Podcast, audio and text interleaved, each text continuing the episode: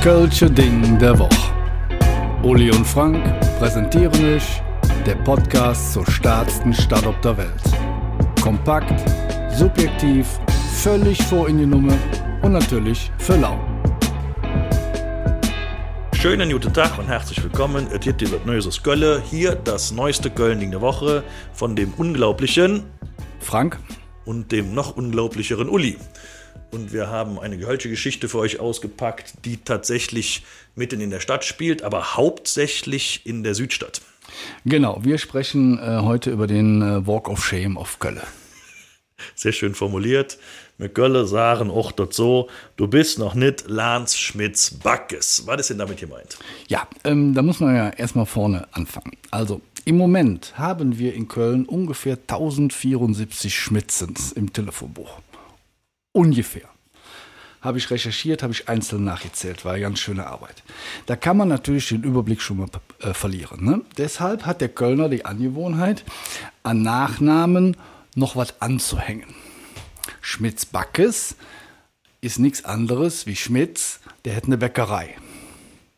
So, und wenn jetzt aber einer eine lange Nase hat, ein Schmitz, dann heißt der Schmitze Nas. Hätte er jetzt keine Haare, dann heißt der Schmitze Plat. So, und so kommen diese ganzen Namen, sage ich mal, zu den Schmitzens äh, äh, sind die entstanden. Aber jetzt bleibt doch die Frage, wieso heißt es denn Lance Schmitz Backes? Ja, das hat natürlich mit ähm, der ähm, Verfolgung von Kriminellen zu tun. Also die Kriminellen haben in der Bäckerei eingebrochen und wurden verfolgt. Nein, aber ein gutes Stichwort. Wenn jemand eingebrochen ist oder hätte etwas gestohlen, ja, äh, oder hätte, wie wir äh, Kölsche sagen, gefringst, ja, was damals noch nicht erlaubt war. Aber wenn man das gerne wissen möchte, was das bedeutet, der kann ja mal die Folge über Kardinal Frings von uns hören. Aber alles dahingestellt, am Dom, da gab es die Hacht. In dieser Hacht wurde gerichtet. Das heißt, wenn eine geklaut war, ihr hat Apple geklaut oder äh, Zwiebele oder äh, keine Ahnung, Gurken, der wurde da angeklagt. Und dann wurde der verurteilt und dann musste der die komplette Severinstraße vom Dom aus den Walk of Shame machen. Der Walk of Shame hieß faktisch der Staupenschlag und das ist ungefähr so was wie ein Spießrutenlauf. Das heißt, der Junge wurde verurteilt, wurde aus der Stadt dann entweder für dauerhaft oder zeitweise verbannt und musste die Stadt sofort verlassen, auf schnellstem Wege.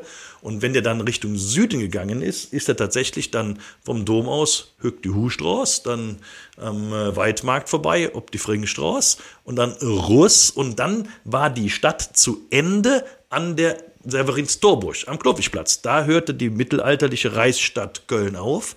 Und wenn er dann da durch war, das geschafft. Nur vorher auf diesem Weg ist dem sehr viel Ungemach äh, passiert. Ja, der ist also verkamesölt worden, was verhauen heißt. Der wurde getriezt, also beschimpft oder angespeut, das heißt anspucken. Also wirklich, wie man das vom Walk of Shame von äh, Game of Thrones kennt. Und dann hat er diesen Weg gemacht und nicht selten war das jetzt nicht nur ein Spöt, sondern die haben den tatsächlich auch mit Knüppeln schon mal ordentlich einen auf den Rücken gegeben. Also das war schon eine harte Nummer und es gab auch welche, die haben diesen Staubenschlag faktisch nicht überlebt.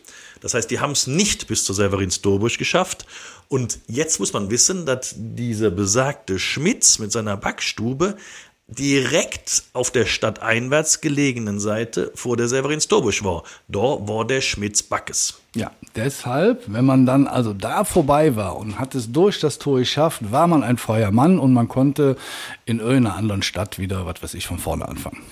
Er war also auf dem Weg von der Stadt an Schmitz-Backes vorbei. Dann war er auch durch die Severinsdorbusch durch. Damit hat er es überlebt, den Staubenschlag, war aus der Stadt raus und so gesehen war der dann Lans Schmitz Backes, er hat es überstanden.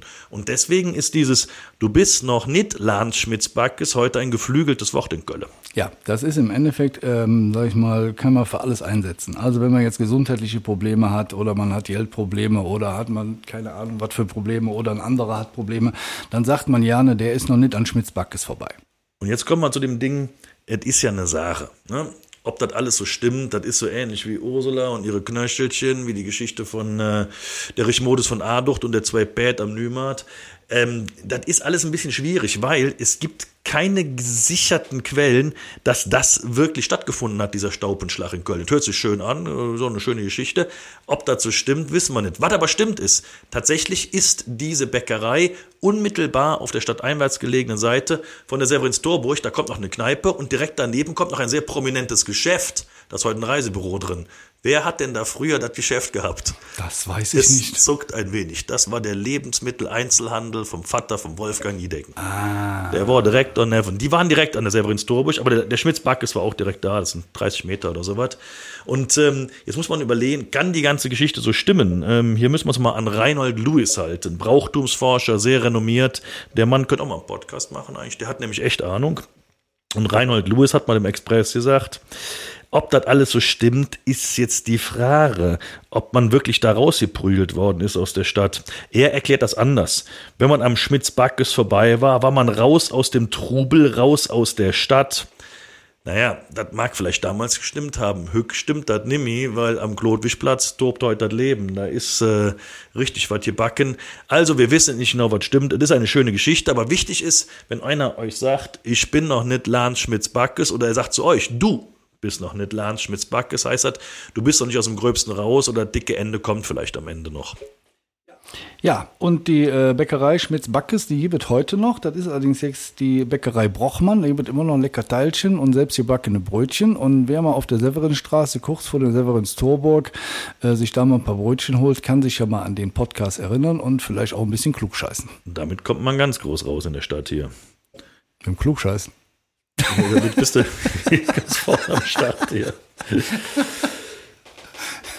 Ja, haben wir alles, ne? Schön. Das war heute mal was erklärt, damit ihr mal demnächst an der Theke klugscheißen könnt. Vielen Dank, dass ihr zugehört habt. Madet Jod und äh, wir sind jetzt Lans Schmitz-Backes, oder? Ja, wir sind jetzt Mix Marcus. Tschüss. Madet Jod, danke. Vielen Dank fürs Zuhören. Und da wir natürlich absolut davon ausgehen, dass euch der Podcast gefallen hat, folgt ihr jetzt natürlich auch bei Spotify und zusätzlich Noch auf der Webseite des Köln-Lotsen, köln-lotse.de oder bei dem ganzen Social-Media-Gedöns, Instagram, Facebook und wie sie alle heißen, überall einfach Köln-Lotse gucken. Dann findet ihr uns.